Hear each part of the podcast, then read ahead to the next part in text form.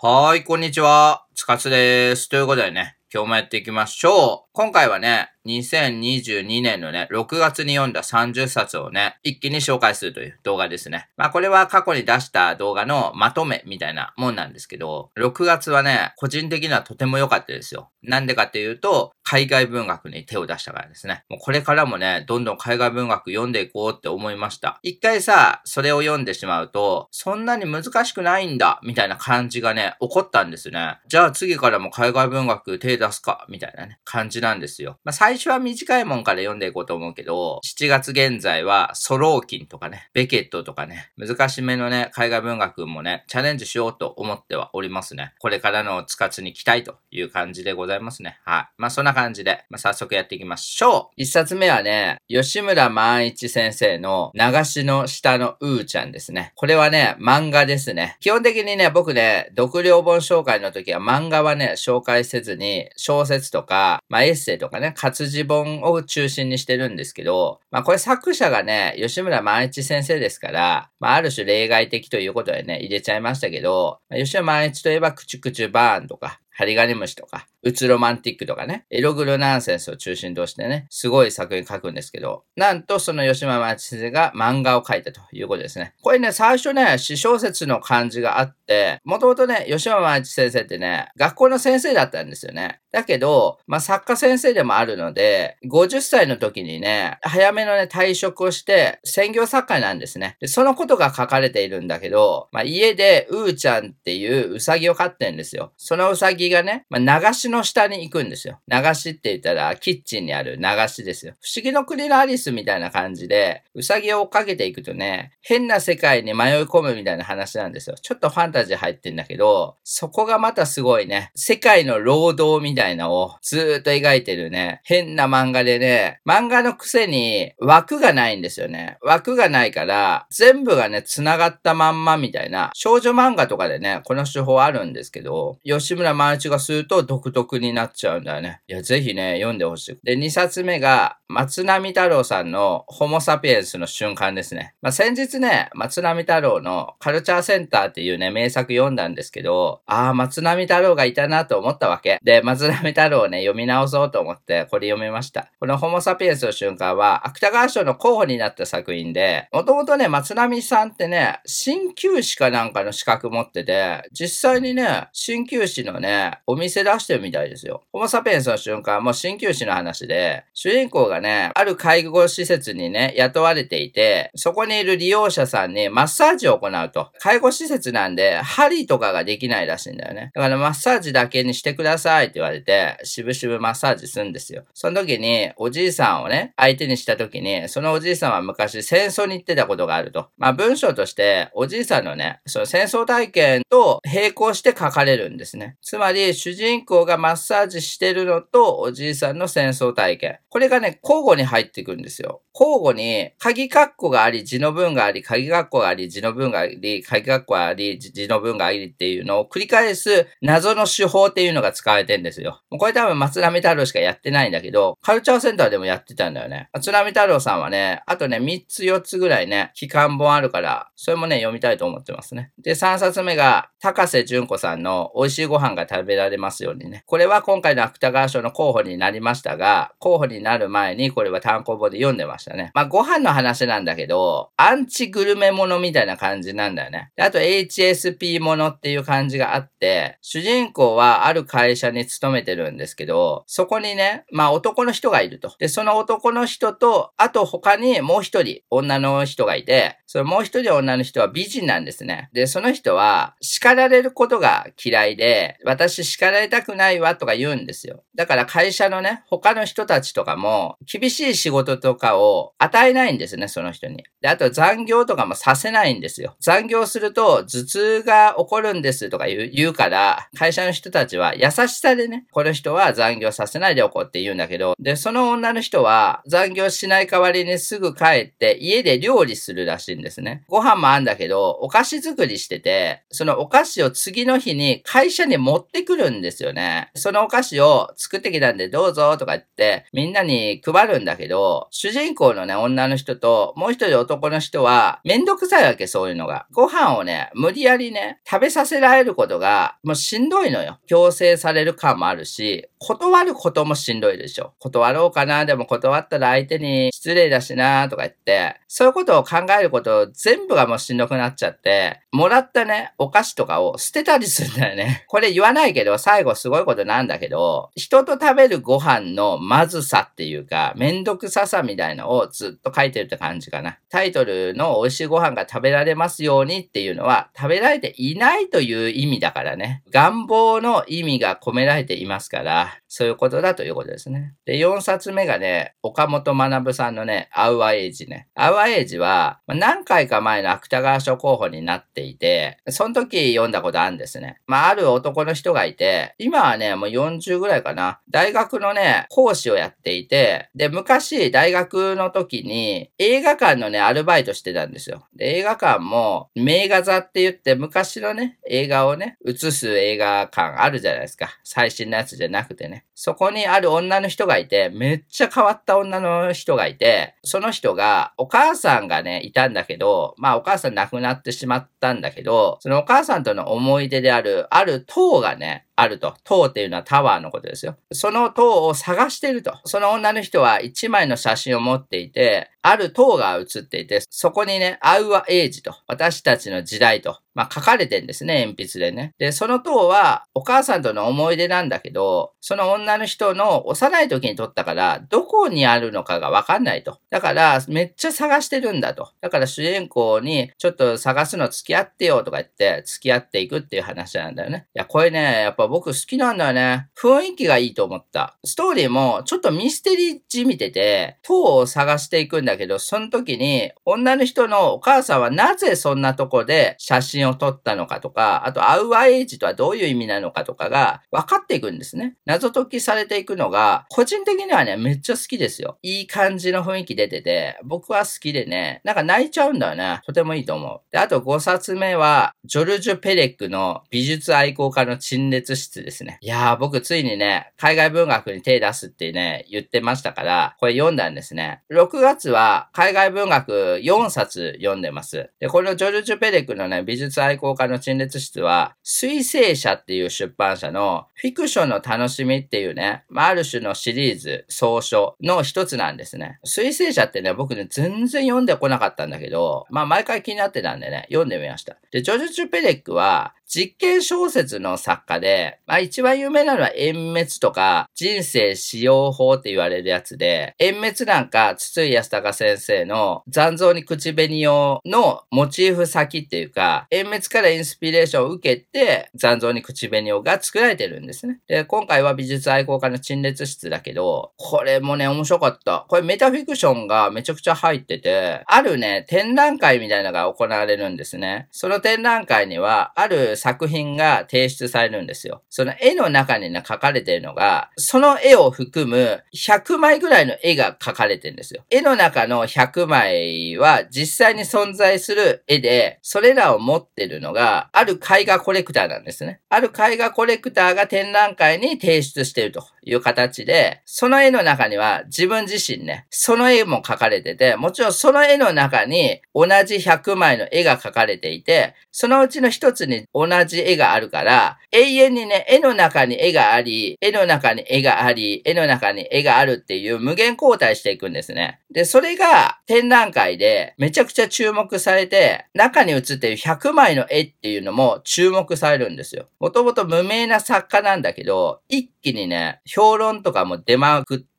注目されていって、どうなっていくかっていう話なんですね。いや、これね、面白いと思った。小説の形をとってんだけど、ある種の美術評論でもあるんです。本当の絵も出てくるんですよ。だけど、虚構の絵も混じってるわけ。で、読者からしたら、どれが虚構でね、どれが本本当の絵なのかは、一見わかんないわけ。めっちゃ詳しい人じゃないとわからないような構造になってるし、読み進めていってね、最後のオチがね、僕大好きですよ。結構ね、賛否両論あるらしいんだけど、僕は好きだな僕、だいたいメタフィクション好きだから、こういう落ち方ね、好きでした。で、6冊目が、砂川文治さんの戦場のレビアタンですね。砂川文治さんはね、ブラックボックスで芥川賞を取った作家で、元々自衛官なんですけど、この戦場のレビアタンは、まあ、デビュー作になってまして、この戦場のレビアタンと、もう一個中に、紫外線っていうのが入ってるんですよ。その紫外線で文学界新人賞を取ってデビューなんですね。で、戦場のレビアタンは芥川賞候補になってんですよ。で、先言っとくと、今ね、正体っていうね、まあ、砂川文治さんの文庫本があって、その正体の中に、実は戦場のレビアタンと紫外線入ってるんですよ。正体には単行本があるんだけど、正体の単行本は正体しか入ってないんだけど、正体の文庫本には、これが合本されてるんですよね。戦場のレビアタンが合本されてて、この単行本読むより、正体の文庫本読んだ方がいいと思います。3つ入ってるからお得なんですけど、戦場のレビアタンは、まあ、中東にね、日本人が行くって話なんだけど、主人公の日本人は、なんか就職がね、失敗したわけじゃないんだけど、もうめめんどくさいと思って、傭兵になるんですよ。傭兵って言ってもね、表的には警備員っていうね、形で、日本のね、会社が警備会社かなんかあって、海外に派遣してるんですよ。だけど、実際は武器とかを持って、他の人たちとチームを組んでね、中東の方に行って、石油プラントの周辺を守ってんですよ。で、敵が攻めてきたらもう撃ち殺したりもするんだけど、結構戦争の話ず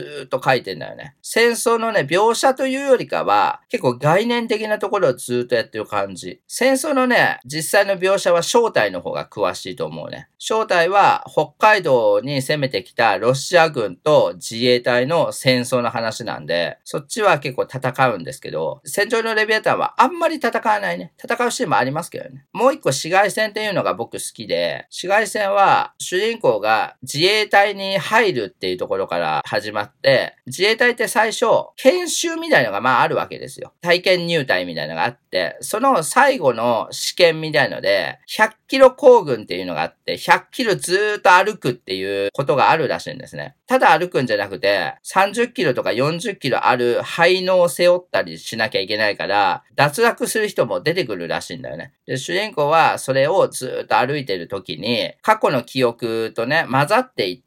付き合いのある女の子から、どうして自衛隊に行くの？とか聞かれたりするみたいな話とか、就職をね、一回蹴ってたんだと思うんだよね。あの時もし就職の方を選んでたらどうなるんだろうみたいな。そういうのを書いてるって感じ。結構ね、決断と覚悟みたいな話で、やっぱりね、自衛隊ってね、厳しいらしく、自衛隊に入りますか？ってなった時に、サインをするらしいんですよ。で、サインするときに、偉い自衛官の人が、そのサインを書いたら、戻ってこれないぞとか言って、脅すシーンとかあるらしいんだよね。作者ももともと自衛官だから、あるんだろうね、きっとね。自衛官のね、世界って意外とそんなに知られてないから、こういう小説で読むのってね、面白いと思うんだよね。まあ、砂川文治さんしか書けない作品かもしれないなと思って面白かった。とても面白かった。で、あと7作目が、石井優香さんの100年度のですね。まあこれは芥川賞取ってる作品で、まあよく言われたのは日本のマジックリアリズムだと。まあ日本っていうかインドの話なんですけど、これ作者のね、石井優香さんはインドに住んでるらしくて、で、元と大阪に住んでたかなんかで、大阪とインドがね、めっちゃ出てくるんですけど、この小説の主人公は結構ダメンズウォーカーみたいな感じで、夫がいて前の夫もいるんだけど、みんなダメな夫で、夫がね、めちゃくちゃ借金して、それの肩代わりをして、インドに飛ばされるんですよ。で、インドで日本語教師の仕事かなんかするんだけど、給料めっちゃ低いわけですけど、先生行ってる時に、ちょうどインドの川が洪水をね、起こして大氾濫するんですよ。100年に1回あるかどうかの洪水で、めっちゃ泥がバーってくんですよ。みんなね、まあ避難してんだけど、洪水がね、引いた後に泥だけが残されて、泥の中からね、いろんなもんが出てくるんですよ。これがね、面白くて、自分のね、古い記憶の中に存在する何かがね、インドの泥から出てきたりするのよ。絶対インドにはないんだけど、例えば、山崎のね、ウイスキーの瓶かなんかが出てきて、それは昔の夫夫との関係を書いた話と引っかかってくんですね。夫も来てるバーかなんかで、夫のキープしてるボトルかなんかがそれなんですよね。だからね、このね、小説のね、二つの肝として、日本語教師っていうのがあるから、日本語が不自由なインド人の日本語が出てくるんですよ。だから、助詞っていうか、まあ、がとかわとかととかね、そういうのが、おかしな日本語っていうのが、ドバドバ出てくるわけ。で、その言語をぶっ壊すっていうのと、あと、インドの変な感じ、インドの文化っていうか、その100年の泥の中から、いろんな人の思い出っていうのが出てきて、人も出てくるわけよ。人なんかね、埋まってたら死んでるはずなんだけど、死んでなくて、主人公じゃなくていろんな人が、なんとかさん、なんとかさんとか言って、そのなんとかさんを泥の中から引っ張ってきて、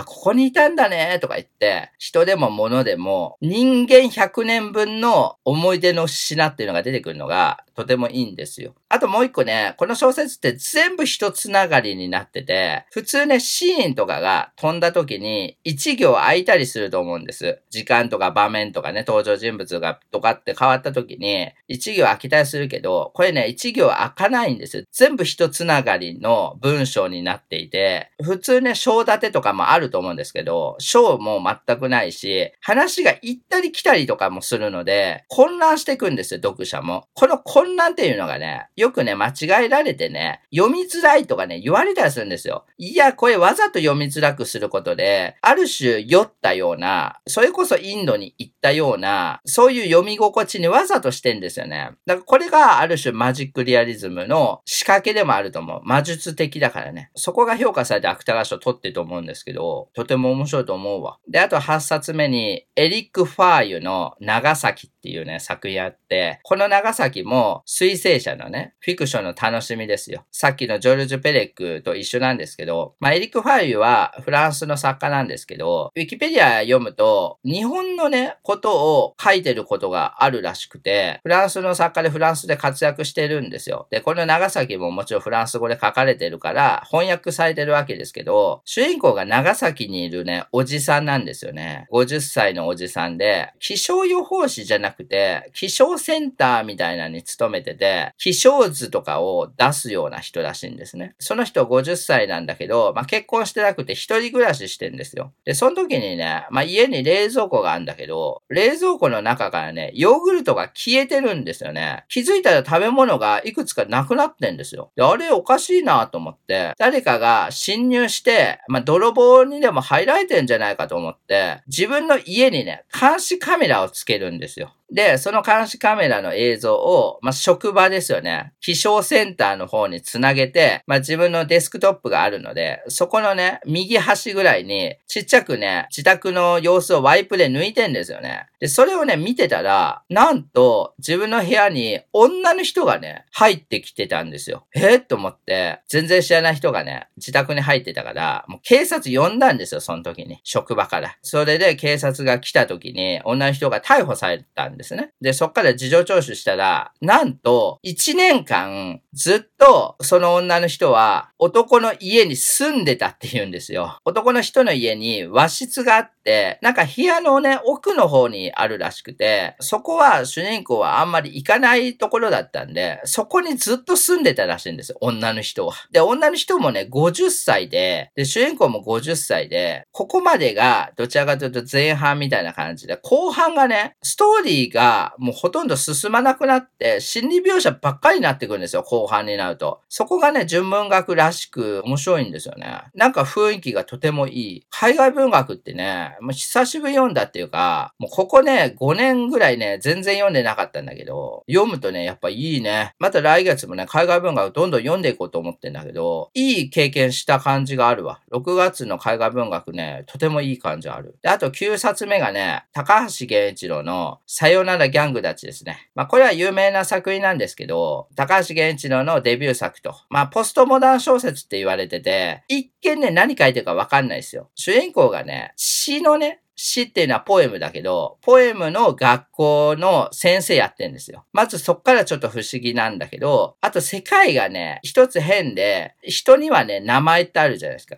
その名前っていうのは普通親から付けられるんだけど、この世界では好きな人とかに名前を与えるんですね。つまり恋人になった時に、あなたはなんとかちゃんよとか言って、あなたはなんとかくんよとか言って、相手に名前を付ける風習みたいのがあって、主人公が恋人と出会うんだけど、恋人の名前が中島みゆきのソングブックって言うんですよ。人の名前には一見思えないんですよね。中島みゆきのソングブックって言うんですよ。で、中島みゆきのソングブックと主人公と、あと猫のヘンリー4世がいるんだけど、まあその家族でいろいろやっていくんだけど、子供がね、生まれたりもするんだけど、なんかね、市役所から手紙が来て、明日あなたの子供は死にますよっていう手紙が来るんですよ。死のね、先取りができるかなんかわかんないけど、まあ自分とかね、他人とか、まあいつか人間は死ぬと思うんですけど、もう死ぬ直前にね、市役所がなんか知ってて、手紙がやってくるんですよね。それで娘がもう死ぬってことになって、辛くなるわけ。結構この小説ってね、死ぬこと多いんですよね。死ぬこと多いんだけど、一見難しいんだけど、悲しみだけはあるみたいな、後半になってくるとギャングっていうね、人たちができて、4人のギャングが主人公の勤めてる学校に来て、死を主人公から教わるっていうね、そういう話になってくるんだけど、この説明文にもあるけど、吉本隆明がとても評価したっていう話で、いや、やっぱ面白いね。玄ちゃんってね、エッセイとか新書とかも多いんだけど、個人的にはやっぱり小説好きなんだよね。で、あと最後、10冊目が、ジャン・エシュノーズの1914ですね。これも海外文学で、これも水星者のフィクションの楽しみの一冊なんですけど、ジャン・エシュノーズもフランスの作家だったかな。で、この1914は、名前の通り、1914年の話で、第一次世界大戦の話なんですね。まあ、あるね、フランスの片田舎があって、そこでね、主人公が最初、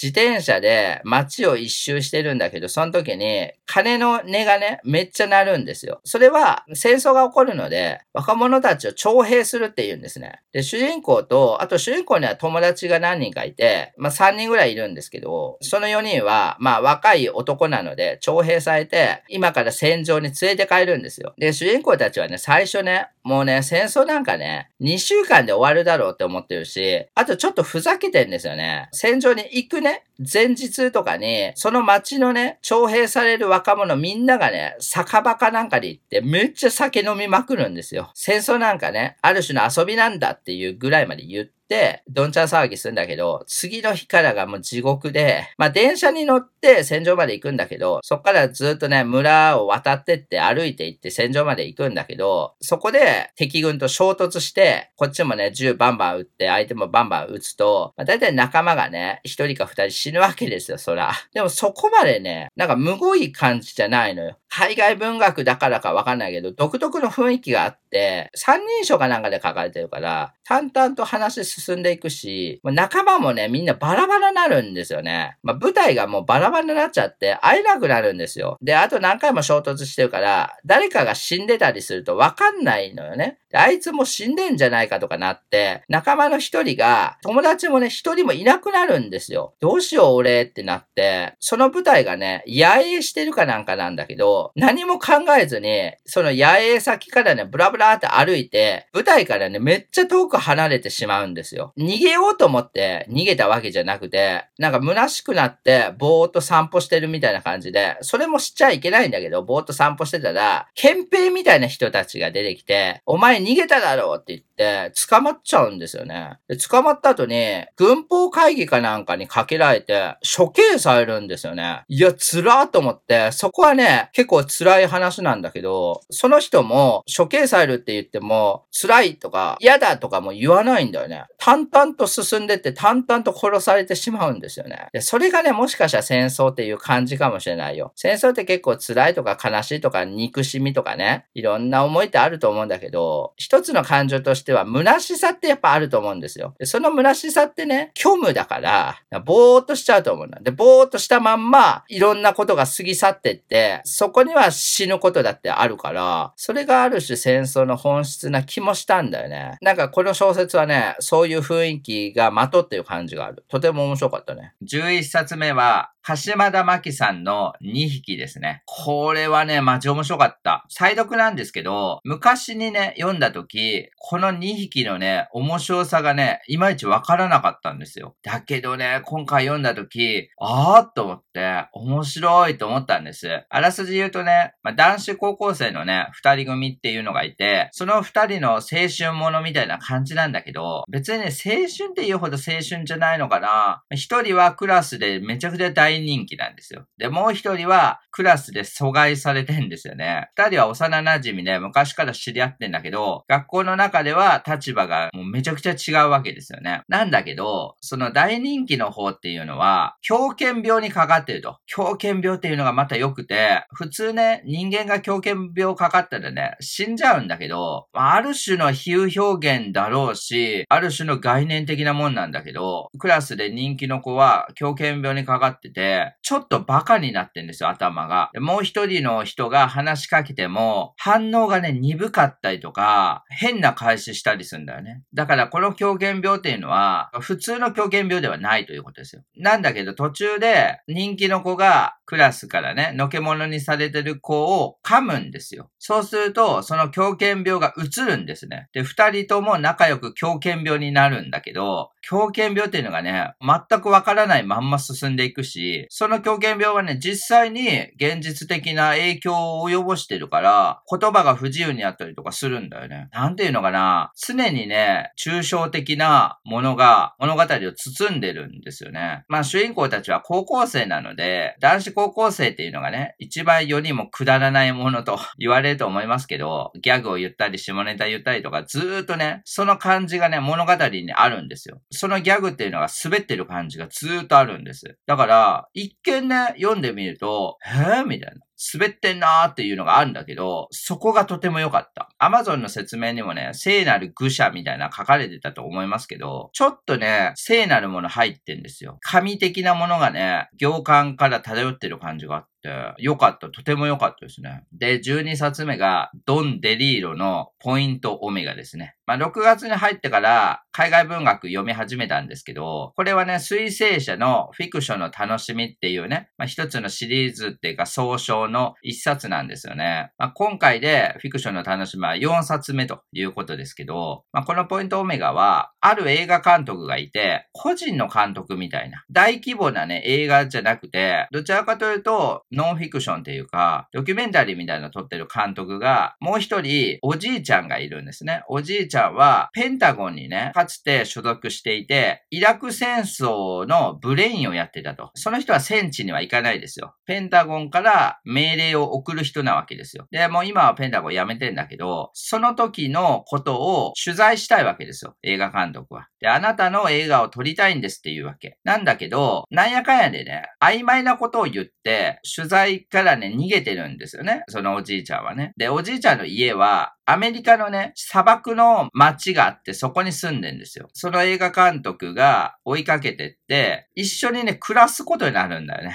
暮らすっていうか、はっきりとした答えもらってないから、おじいちゃんの方も、まあ、うちにおいでよ、みたいな感じで、そのおじいちゃん一人で暮らしてるから、まあ、取材がてら、3週間ぐらいね、その家で生活するんですよ、二人で。そうすると途中で、娘だったかな。おじいちゃんの娘か孫かがやってきて、女の人で、その女の人とおじいちゃんと映画監督の3人で暮らしていくみたいな話なんだよね。これね、特徴的なのは、冒頭とね、最後に映画のね、サイコってあるじゃないですか。ヒッチコックの。それをめちゃくちゃスローモーションにした映像を見る男っていうね、描写が書かれるんですね。まあ、ある展覧会の一つのコーナーで、サイコを12分の1か24分の1かなんかの超スローな映像にしたやつが流れてんですよ。それを見てる男っていうのがいて、その男は主人公たちではないのかな？はっきりと誰っていうのがわかんないんですよ。A さんみたいな感じで、誰かわかんないんだけど、その人がサイコをずーっと見てるだけの描写っていうのがあるんですよ。だからね、この小説っていうのは、砂漠の街でね、二人でね、生活する時もね、かなりスローなね、ペースなんですよね。会話が多くて、会話っていうかね、おじいちゃんはどこかね、哲学めいたことばっかり言うんですよ。世界とはとか、時間とはとか、永遠そんなことばっかり言うんですよね。だからそういうのは映画にならないから、主人公のね、映画監督からしたらそういうところはいらないんだけど、おじいちゃんはそういうことばっかり言うみたいな話なんだけど、やっぱ砂漠の街っていうのも一つあって、時間がとにかく遅いんですよね、ストーリーのね。そこがとてもいい、時間感覚の小説だという感じかな。で、13冊目が今村夏子さんの紫のスカートの女ですね。まあこれもね、再読なんですけど、芥川賞取ってる作品で、これもとても面白いんだよね。主人公はね、黄色いカーディガンの女って言うんですけど、黄色いカーディガンの女は、住んでる街に紫のスカートの女っていうね、人がいて、主人公はその紫のスカートの女の半分ストーカーみたいになってるんですよ。で、なんでかっていうと友達になりたいからなんですけど、その紫のスカートの女は、定職についてないのか、お金もないし、あとね、身だしなみがね、きちんとされてないんですね。主人公はね、友達になりたいから、自分とこのね、仕事をね、紹介するんですよ。まあ、間接的にね。それはね、ホテルの清掃のね、仕事なんだけど、なんやかんやで来るんだよね。紫のスカートの女が主人公の職場先まで来て勤めるんですよ。で、一緒の職場なんだけど、主人公はね、コミュ障で一緒の職場になったんだけど、なかなか声かけられないんですよね。で、そっからね、どうなっていくかっていう話なんだけど、これね、よく言われるのは、紫のスカートの女って変わってる人なんだけど、どちらかというと主人公の方が変わっていて、途中で読者が気づくっていう構造になってるわけですね。主人公の方がおかしいぞって思うんだけど、もう一個ね、文学的なね、面白さとしては、視点の問題っていうのがあって、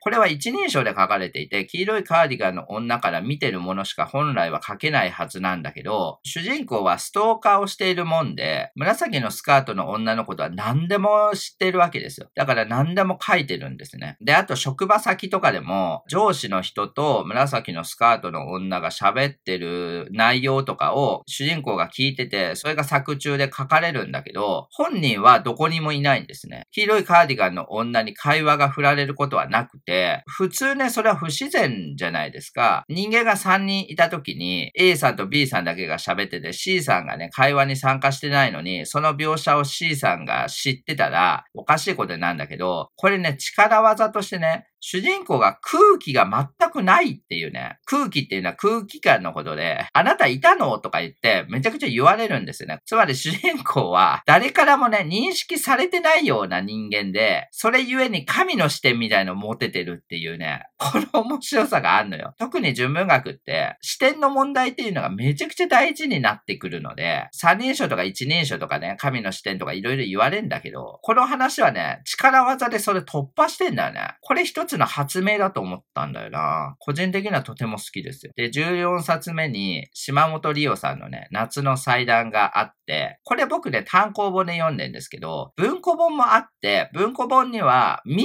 つ他に短編が入ってるらしいんですね。僕そっち読んでないんですよ。単行本で読んだから。このね、夏の祭壇ね、気持ち悪い話って言ったらそれで終わっちゃうんだけど、主人公が女性の作家さんなんだけど、昔、性的なね、いたずらをされて、男に対してね、ちょっと弱い人なんですよね。弱いっていうか感情がね、ぐちゃぐちゃになっちゃってて、作家やってるから、編集者がいて、男の編集者がいて、恋人関係になっちゃうんですよね。だけど男の編集者はちょっとサディズムみたいなのが入ってて、主人公のね、そういった心をもて遊ぶんですよ。主人公は主人公で、そういうことをされても断れないっていうか、むしろ自分から言っちゃってるところもあるんですよ。まあ誰が悪いとかでもない感じになってるんですよ。共依存みたいな感じになってて、で、そこがもうぐちゃぐちゃになっちゃって、で、主人公は嫌だ嫌だって言ってんだけど、離れられないんですよね。断れないんですよね。断ってあんたとはもう一生付き合わないとか言ったらね、終わる関係なんだけど、言えないのよ。で、どうやって、その男編集者とね、離れようとするかっていうと、まあ、作家だから、他の作家だったと思うけど、受賞パーティーみたいなのがあって、出版業界の人たちみんなそこに行ってんだけど、で、主人公もその男編集者も行ってんだけど、主人公はその男編集者に、フォークを持って指に刺すんですよね。これ冒頭でいきなりこのシーンから始まるんですけど、でもね、これも弱いでしょ。フォークで刺してもね、まあ、そら痛いだろうろうけど、ナイフで首元刺すとかじゃなくて、フォークで指刺すとかだから、弱いんだよね。本当に離れたいんだったら人殺すぐらいしなきゃいけないんだけど、まあそれができない主人公ではあるわけ。で、それと同時に、主人公にはおじいちゃんがいて、まあおじいちゃん亡くなって、おじいちゃんはめっちゃ本を持ってると。で、主人公はお母さんに言われて、おじいちゃんの本をね、処分したいんだけど、でも本のね、内容は取っときたいから、自炊するんだって言うんですよ。自炊っていうのは、いわゆる本を断裁して、その内容をパソコンに入れるってことですね。で、自炊するの手伝ってとか言われて、お母さんにね。で、主人公は嫌なんだけど、で本を裁断するのも嫌なんだけど、お母さんの言ってることだからって言って、そこも断れなくて、で、お母さんはね、なんか忙しいからあんたやっといてとか言って、主人公に全部任せるんですよね。で、主人公は、いやいや、本を裁断しながらパソコンに入れるっていう作業をずっとするって話なんですよ。なんだろうね。こういう人ってさ、もう無人島で暮らすしかさ、もう道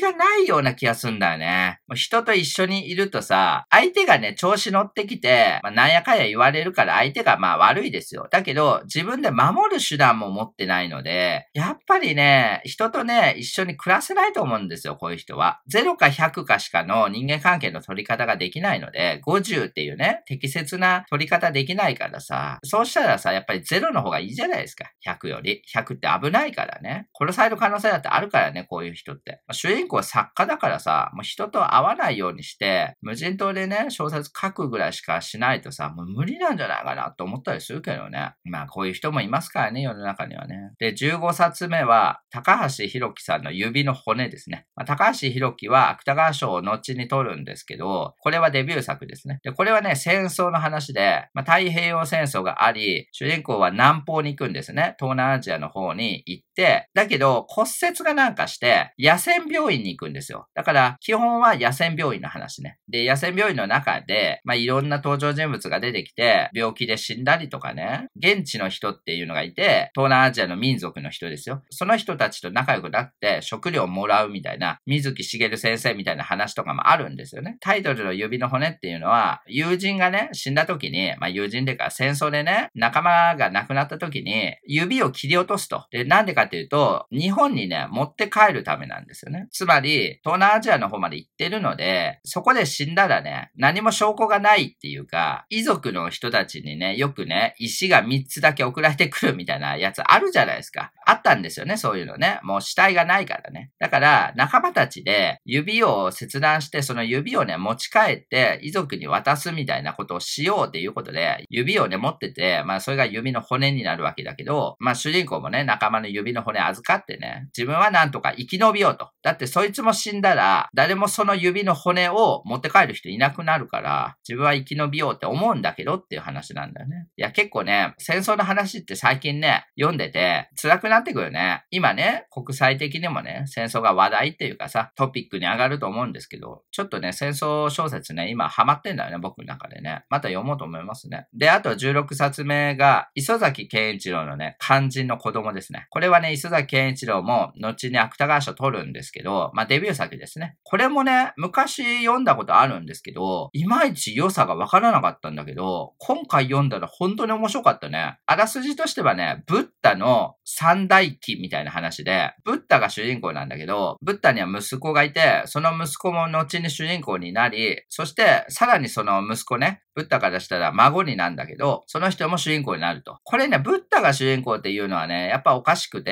三代記なので、ブッダは途中で出てこなくなるんですね。で、どんどんどんどんね、次の代に引き継がれるんだけど、つまりね、これ主人公っていうのはやっぱりね、時間なんですよね。磯崎慶一郎ってね、しばしばね、時間が主人公みたいなことになってて、主人公は大きな時間の流れのたった一つのピースなわけですよ。それがずっと書かれてると。しかもね、これブッダね、義士らしいんですね。義士っていうのは偽の歴史ってことで、全く嘘が書かれてると。ブッダというものはね、もちろんいたわけですけど、このブッダの物語では嘘っぱちらしいんだよね。そこがとても面白い。で、ブッダと、あとブッダの息子とブッダの孫は、それぞれキャラクターが立ってて、めっちゃ面白いんですよ。ブッダの孫はね、カブトムシとかをめっちゃ集めてたって言って、もう子供の時に虫をね、めっちゃ集めて虫の飼育をやってたんですよね。なんだけど、もう子供の時に少年兵として徴兵されて、戦地に赴くみたいな話になってくるんですよ。ブッダの話はね、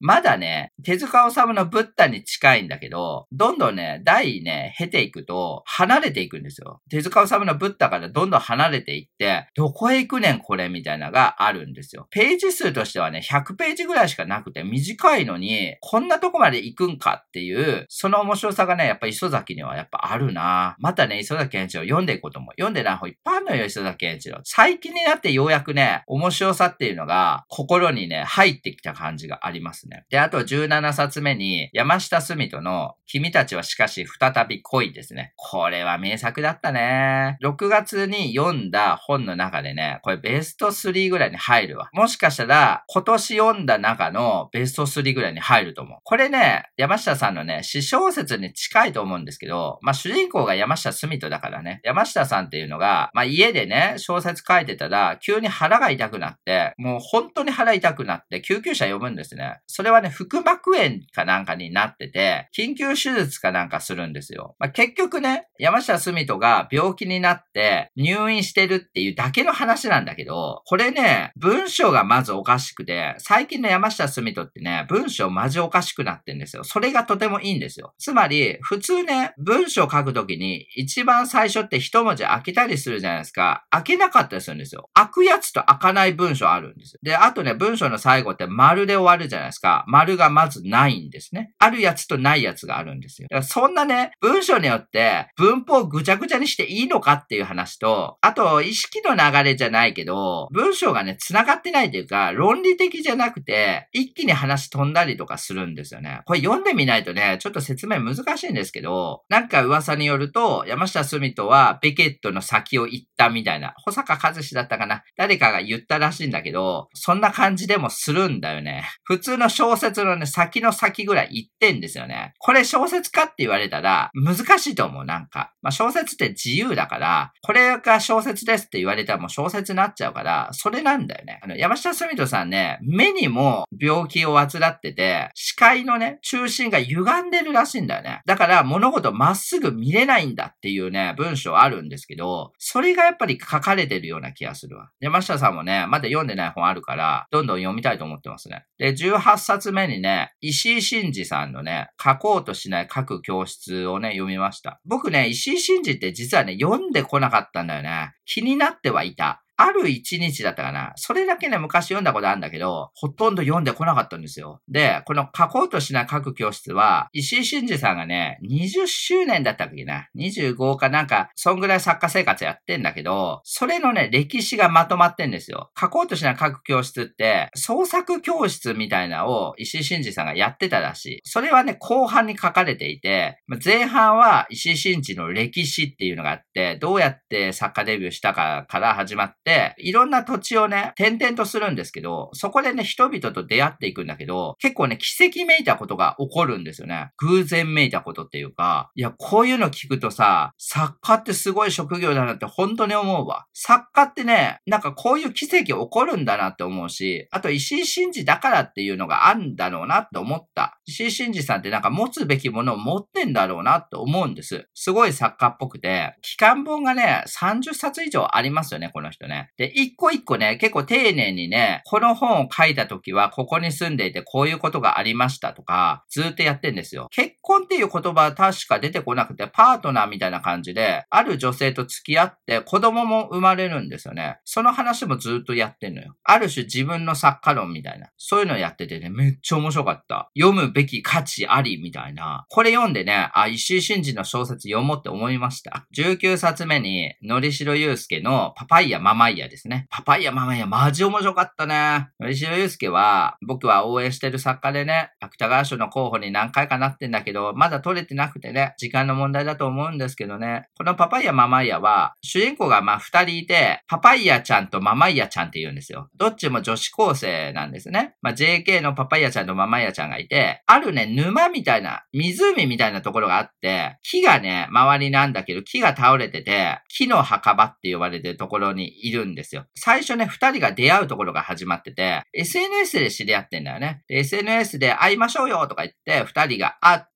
木の墓場のとこで毎回会って、まあ、日常の話とかいろんなことを喋っていくって話なんですよ。木の墓場にいるとね、変な人たちがいっぱいやってきて、その人たちと絡むっていうことあって、とても面白いのはね、トコロジョンさんですよね。トコロジョンっていうホームレスのね、男の人がいて、その木の墓場の近くにね、廃浴みたいのがあるのかな。そこにやってきて、ちょっと寝させてもらうよとか言って寝るんですけど、トコロジョンはね、カンカンみたいなの持ってて、そこにね、宝物が入ってると。トコロジョンが見せるんだけど、それはね、全部黄色いものなんですよね。黄色いものをとにかく集めるホームレス、ところジョンなんですよ。言い方としてね、黄麗もんって言うんですけど、黄色とね、綺麗が多分混ざってんだと思うんだけど、黄麗もんをめちゃくちゃ集めるんですよね。で、あとね、絵を描く少年みたいなのが出てきて、湖のところでね、絵を描いてんですよね。その絵がね、最終的に黄色くなるんですよ。で、その黄色の絵がね、結構良くて、主人公たちがもらうんですよね。ウイスキーの瓶みたいなやつが湖のとこに落ちてたから、中に入れて、海へ掘るんですよね。よく瓶の中にね、手紙入ってて、どっかの誰かさんが読むみたいな話ってあるじゃないですか。それをしようって言って、瓶に入れて投げるんだけど、後にね、ところジョンが黄色いも集めてるってことになったから、あの絵は黄色かったから、もう一回取り戻そうって言って、黄色い絵が入ってる瓶を探す旅に出るみたいな話なんですよ、途中から。これがまた良くてね、二人とも JK なんだけど、結構重たい過去っていうか、人にはね、話しても共感されないような過去をね、まあ二人持ってんですよ。だけど、まあ出会いの物語だから、ガールミーツガールって書いてたけど、まあ二人は友情でね、繋がったことによってね、自分たちの過去とか状況とかを喋ってね、相手に伝えて、で、分かってくれたりするっていうね、これこそ青春ものな感じがあって、とても良かったですよ。ちょっと感動したね。ノイショユースケ何でも書けんなと思って、またね、新刊出たらね、どんどん読んでいこうと思いましたね。で、最後ね、20冊目に、深緑野脇さんのね、スタッフロールっていうね、本読みました。これはね、今回の直木賞の候補作で、もう動画にしてますから、細かい方はそっち読んでもらったらいいんですけど、まあ、いわゆる映画の話で、舞台は海外で、登場人物もみんな外国人なんですけど、戦後のアメリカからね、育ってきた主人公がいて、特殊メイクの仕事に就きたいと。特殊メイクの勉強とかして、まあ、師匠みたいなね、先生みたいなとこについて弟子入りして、どんどんどんどん仕事をもらえるようになってくるんだけど、その女の人は犬にこだわりがあって、犬のね、化け物みたいのを作るのが自分の使命っていうか、そういうところからある種囚われてはいるんですよね。で、ある仕事で犬の化け物を作るみたいなことになって、あることをするんですよ、主人公。そっから第2部に始まって、第2部が現代の CG クリエイターの若い女の子が主人公になってて、CG か特殊メイクかみたいな話になってくるんですけど、まあ、2人が交わってくるんだよね。第1部の主人公はもうおばあさんになってて、そのおばあさんと若い CG クリエイターの女の子の出会いということですね。まあ、シスターフットものみたいなことでもあると思うんですけどね。これね、かなり面白くて、僕泣いちゃって、まあ、何回も泣いちゃって、まあ、直木賞取ってほしいね。この時点で僕は直木賞すべて読んでますけど、まあ、これが取ってほしいと思ってますよ。これが一番僕の中では面白かった。ぜひっていう感じはしますね。はい。21冊目は、郷勝弘さんの爆弾ですね。これはね、今回のね、直木賞の候補作ですね。まあ、一回動画にしてるんですけど、あるおっさんがいて、そのおっさんは逮捕されるんですね。酒を飲んで、ちょっと人を殴ってしまったと。それで警察に逮捕されるんだけど、実はそいつは爆弾魔っぽくて、警察から取り調べをね、受けてる最中に、俺には霊感があるって急に言い出して、秋葉原で爆発が起こるぞっていうわけですよ。で、警察は最初相手にしないんだけど、実際に秋葉原でね、爆発が起こるわけですよ。で、そうすると警察は、こいつが犯人じゃないかってって思うわけ。でもこのおじさんは、俺には霊感があるだけなんで、犯人じゃないと。爆弾なんか作れないというわけですよ。で、そっからね、警察とね、そのおじさんとの戦いになるわけですよ。まあ、爆弾はまだまだ残っていて、これからもあそことかあそことかで爆発が起こるぞとか言うわけですね。で、警察はもっと情報が欲しいから、そのおじさんをね、問い詰めていくんだけど、そのおじさんはゲームをしようかとか、あと暗号を言うから解いてごらんとか、そういうことばっかり言うっていう話なんですけど、ミステリーとしてね、とても面白かったし、キャラクターが良かったね。その犯人のおじさんの名前が鈴木タゴ作って言うんだけど、この鈴木のね、キャラだけでね、一杯飯が食えるぐらいの、キャラのね、濃い人でね、この小説はね、鈴木タゴ作によって成り立っているところはありますよ。だけどそれがとてもいい。あとドラマ化とかしそうな感じがあって、ぜひ実写とかでね、見てみたいですね。はい。で、あと22冊目が、久保みすみさんの夜に星を放つですね。まあ、これも直木賞の候補作の一つですが、これは短編集で5つの話が入ってるんですね。一つ目の話が、双子とアボカドの話があって、双子はね、姉妹なんですけど、一人はね、もう何年か前に亡くなってしまって、残った一人が恋愛をしていくみたいな話なんですけどね。で、あとね、男子高校生が一妻に恋をするみたいな話もあるし、子供が主人公の話もあるし、妻と離離婚して子供と離れ離れになった男が隣に引っ越してきたシングルマザーに恋をするみたいな話もあるんですよ。まあ恋が多いっちゃ多いですね。ただ別れも多いっちゃ多い。だいたい主人公別れるんだけど、別れる時ってやっぱ切ないじゃないですか。で、別れた後の人ってね、もういなくなっちゃって忘れちゃうこともあるじゃないですか。それを星としていつまでも夜にね、見れるように星を放ってんじゃないのかなっていう感じはあってね、とても良かったよ。本当にね、まるで星座のような出会いと別れみたいな感じなんじゃないのかな。で、23冊目が、長井かや子さんの女人受験ですね。まあこれも直木賞候補作の一つですが、まあ、時代物で鎌倉時代をやってんですね。源頼朝と北条政子の娘の大姫っていう人がいて、その人を天皇家にね、嫁がせるという計画があり、主人公が京都から鎌倉に派遣されるんですけど、その大姫ってっていうのが、天皇との結婚はね、したくないって言ってるんですよ。それをどのように本人の気持ちを変えていくかみたいな話なんですけど、最初はね、時代物のね、要素がかなり強くて、人間関係とか勢力争いとかが結構ややこしいと思ったんですけど、ページね、50ページ超えてからぐらいは、大姫の話が主になってくるから、結構わかりやすいっていうか、っていうかね、現代にね、かなりね、似てると思う。不登校の女の子みたいな感じですよ、現代で言えば。だから主人公はね、カウンセラーになって、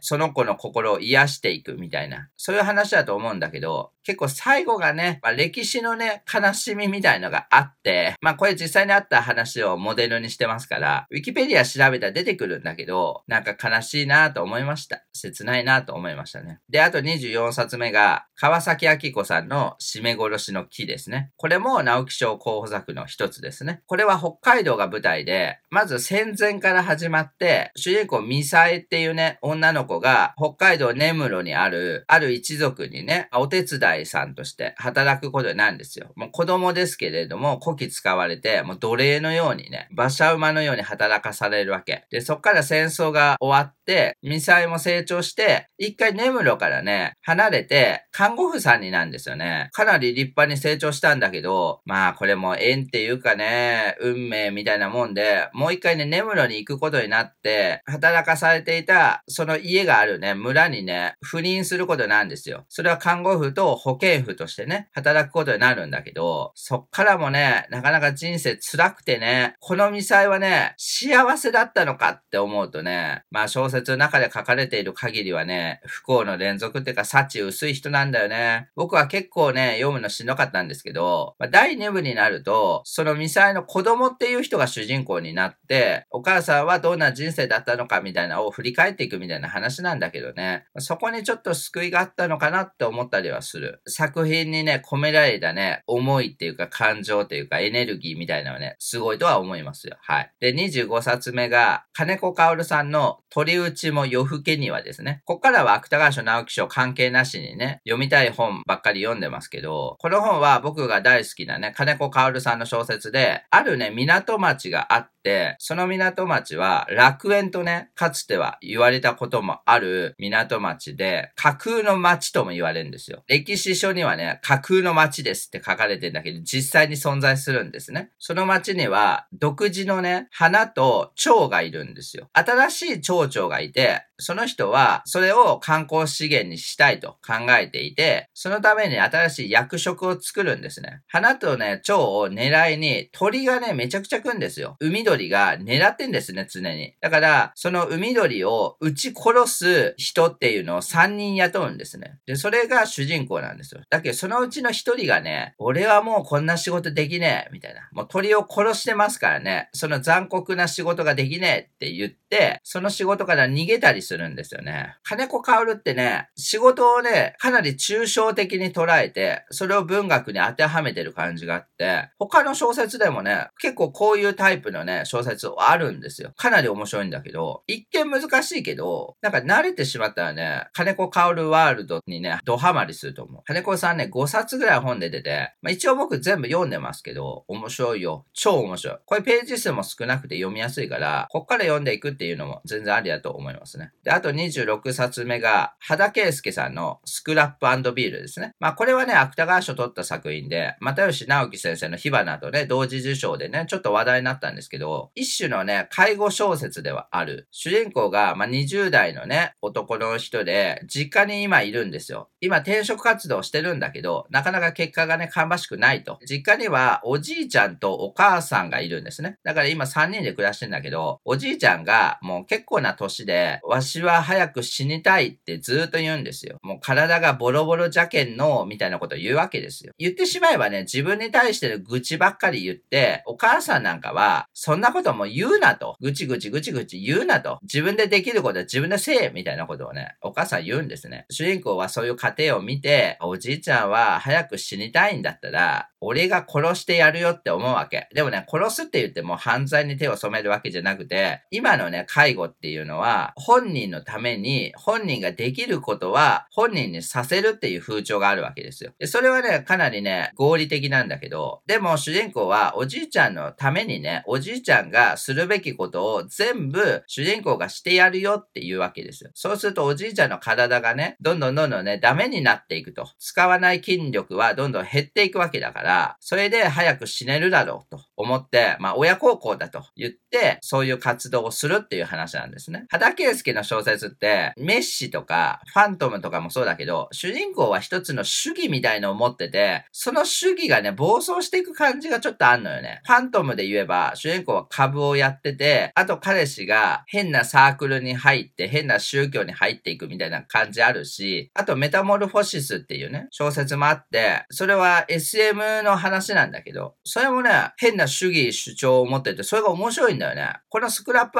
ビルドも、おじいちゃんのためにって言ってんだけど、それと同時にね、自分の体をビルドアップするって言って筋トレとかするんだけど、変なんだよね、それが。そこが超面白いっていうのがある。主人公はおじいちゃんのね、ことをめっちゃ観察するようになるわけですよ。おじいちゃんはこういうことを周囲にしてほしいんだ、みたいなのを観察しなきゃいけないんだけど、観察すればするほどね、おじいちゃんもね、なんか憎めないやつで、かなりエロ目線でね、女性見たりとか、わしはもうダメなんじゃとか、都合よく言ったりするんですよ。だけど、意外とね、いいところもあって、これはね、おじいちゃんっていうね、生物を主人公が見るっていうね、話だと思うんです。主人公は、おじいちゃんはこういうもんだって結構決めてるところがあるんだけど、意外とそれを裏切るようなね、言動をしたりして、そういうね、驚きとかもあって、目の前の人間の、実はその複雑性みたいな、そういうのを書いてるような気もしたんだよね。面白かったですよ。で、27冊目が、横山裕太さんの、我が輩は猫になるですね。まあ、これはね、群像新人文学賞を取った作品で、芥川賞の候補にもなったんですけど、これは日本語を学ぶ中国人に向けて書かれた小説なんですね。文章の中に中国語がね、めちゃくちゃ出てくるんですよ。だけど横にね、ルビが振ってて、そのルビっていうのは日本人でも読めるルビなんですね。舞台が最初中国で、中国と日本のね、ハーフの男の人が主人公なんですよ。その人はビザの関係でね、後半になると日本にね、一人でやってくるっていうシーンがあるんだけど、ある種のね、カルチャーショックみたいなことなんだけど、それを文体でね、表してんだよね。これつまり日本語にはは漢字とね、ひらがなとカタカナってあると思うんですけど、それのね、書き表し方がね、独特で、カタカナはね、すべて漢字に置き換えられてるんですよ。漢字っていうか、中国語にね、置き換えられて、ルビフっていうか日本人でもわかるんだけど、なんだけど後半になると、中国語では置き換えられない日本の変な言葉っていうのがかなり出てくるんですね。で、主人公が混乱するわけですよ。言語的な混乱だと思うし、あと自分がね、中国と日本ののハーフであるっていうところの、どちらにも所属していない感みたいなのがあって、そのアイデンティティの揺らぎみたいなのが出てるんだと思うんですね。だから後半ね、ひらがなばっかりになったりとか、カタカナばっかりになったりするんですよ。ここのね、面白さがあんのよ。日本語の独自の一つの文学的冒険をやってるっていう感じがあるんですね。スピッツのね、ロビンソンが出てくる話があるんだけど、これ笑えるんだよね。めっちゃ笑えるシーンもありますから、ぜひっていう感じかな。で、28冊目が、古川誠さんの聖高泡立ちそうですね。まあ、これはね、芥川賞を取った作品で、古川さんっていうのは、いわゆる吉川サーガと呼ばれる、長崎の島を舞台にした連続ものっていうのを書いてるんですね。これが、まあ、一つのね、集大成っていうか、まあ、ある種のまとめみたいな感じだと思う。まあ、これはね、主人公が若い女の人で、まあ、家でゴロゴロしてたら、お母さんと、あとおばさんね。で、おばさんの娘になるから、いとこになんだけど、で、自分含めて4人いるんですよ。女4人いるんですけど、その女4人で、長崎の島に帰ると。もともと福岡県に住んでんだけど、長崎の島に帰るわよって言われて、なんで帰んのって言ったら、草刈りをしなきゃいけないっていうわけですよ。草刈りなんか別しなくだっていいでしょって言うんだけど、その長崎の島には、その一族が持ってる家があるわけですよ。その家の近くに納屋があって、納屋のね、周りが草だらけなんですよ。で、年に一回ぐらい島島に帰ってただ草刈りをするっていうことで、船に乗って実家に帰るんだけど、主人公は最初嫌がってるわけですよ。なんでそんなことせなあかんねんと思うんだけど、まあこれは小説だから、後半になって、いろんなことがあった時に、また来たいなって思うわけですよ。また草を刈りにここに来るんだなって、一個悟りが入るんですよね。で、それがとても良くて、で、その島っていうのは、過去にね、いろんな人がね、行ったり来たりしてたと。で、それはね、江戸時代ぐらいから始まってんだよね。つまりでこの小説って、主人公のパートがあり、途中途中で4人か5人ぐらいの別時代の誰かさんの視点が入るんですよ。で、それはその長崎の島を舞台にして、いろんな人たちがいたと。老若男女、そこで住んでたりとか、やってきたりとかした人のパートが入るんですよ。でも主人公は別に、そういう人たちと会うこともないし、そういう話を聞いたりとかしないんだけど、これはいわゆる読者だけが知ってる、その島の重層性みたいなね、ことを書いてるわけですよ。だからこれもね、主人公がね、さっき言った女の人じゃなくて、島そのものとか、まあこれ草の話なんで、草そのものみたいなことなんですよね。草っていうのは、いろんな雑草が多層的になってんですよ。それをね、表してんだよね。だから主人公も、言ってしまえば一族の一人なので、その一族とか島とか、とても大きなものに含まれてるわけですよ。だから個人で、納屋の草刈り嫌だってとか言ってんだけど、実はもう一族は自然にね、それこそ自然にその大きなストリームみたいに飲まれて、ああ、私はこのストリームの中の一人であって、私がどうこう言ってもね、大きな時間とか大きな空間とかの中なので、どうせやるんだ、みたいな悟るわけですよ。まあ、これはある種田舎の飲酒みたいなことだと思うよ。そこのしんどさってあると思うんですよ。もちろんね、一族のうんぬんっていうしんどさあると思うけど、これは結構ポジティブに捉えてるということですね。それを聖高泡立そうに例えてるとという感じがあって、とても良かったですよ。古川誠さんのね、小説ね、結構読んできたけど、これね、僕好きなんだよ。最後の一文で僕泣いちゃうもんね。僕結構泣いちゃった、これは。良かったと思う。で、あと29冊目が、高尾ながらさんの肉骨茶ですね。これはね、新潮新人賞を取ってデビューして、あと芥川賞の候補にも確かなってたと思いますけど、まあ、主人公がね、高校生の女の子で、接触障害というかね、拒食症があるんですよね。なんか、お母さんが過保護っぽくて、いつも弁当をね、作ってくれるんだけど、その弁当をね、トイレに捨てて、もう何も食べたくないと。言ってるわけですよ。だからガリガリなんですね。で、お母さんとシンガポール、マレーシアの旅行ツアーかなんかに行ってるんだけど、主人公はお母さんとか、もしくは今までの生活が嫌だから逃げるんですよね。海外で逃げるってすごいなって思うけど、海外に知り合いがいて、もともとね、日本にやってっきてた留学生かなんかなんだけど、結構仲が良くて、相談したら、うちんとこでかくまってあげるよって言われて、その友達の家にね、行くっていう話なんんですよ。でもね、そこでね、まあ、肉こっちゃっていう東南アジアの料理があって、お茶って書いてんだけど、スープっていう意味らしくて、結構調べたらね、うまそうなね、料理があるんですよ。その海外の知り合いっていうのは、かなり金持ちで、お手伝いさんとかがいて、家もね、かなり広いっぽくて、家に到着した後に、これから肉こっちゃパーティーをするよって言われるんですよ。あんたも食べなよって言われるんだけど、主人公はね、食べたくないわけ。主人公は、物をね、本当に食べたくないから、断るんですよ。これ面白いのは、でも相手がね、あんたがガリガリに痩せてんのは、お母さんが物を食べさせないからだと。そういう虐待を受けてるから、あんたはガリガリなんだって捉えてんですよ。だから、私がいっぱいあなたにご飯を食べさせてあげるわっていうわけ。でも本人は嫌がってるから、そっからさらに逃げようかって考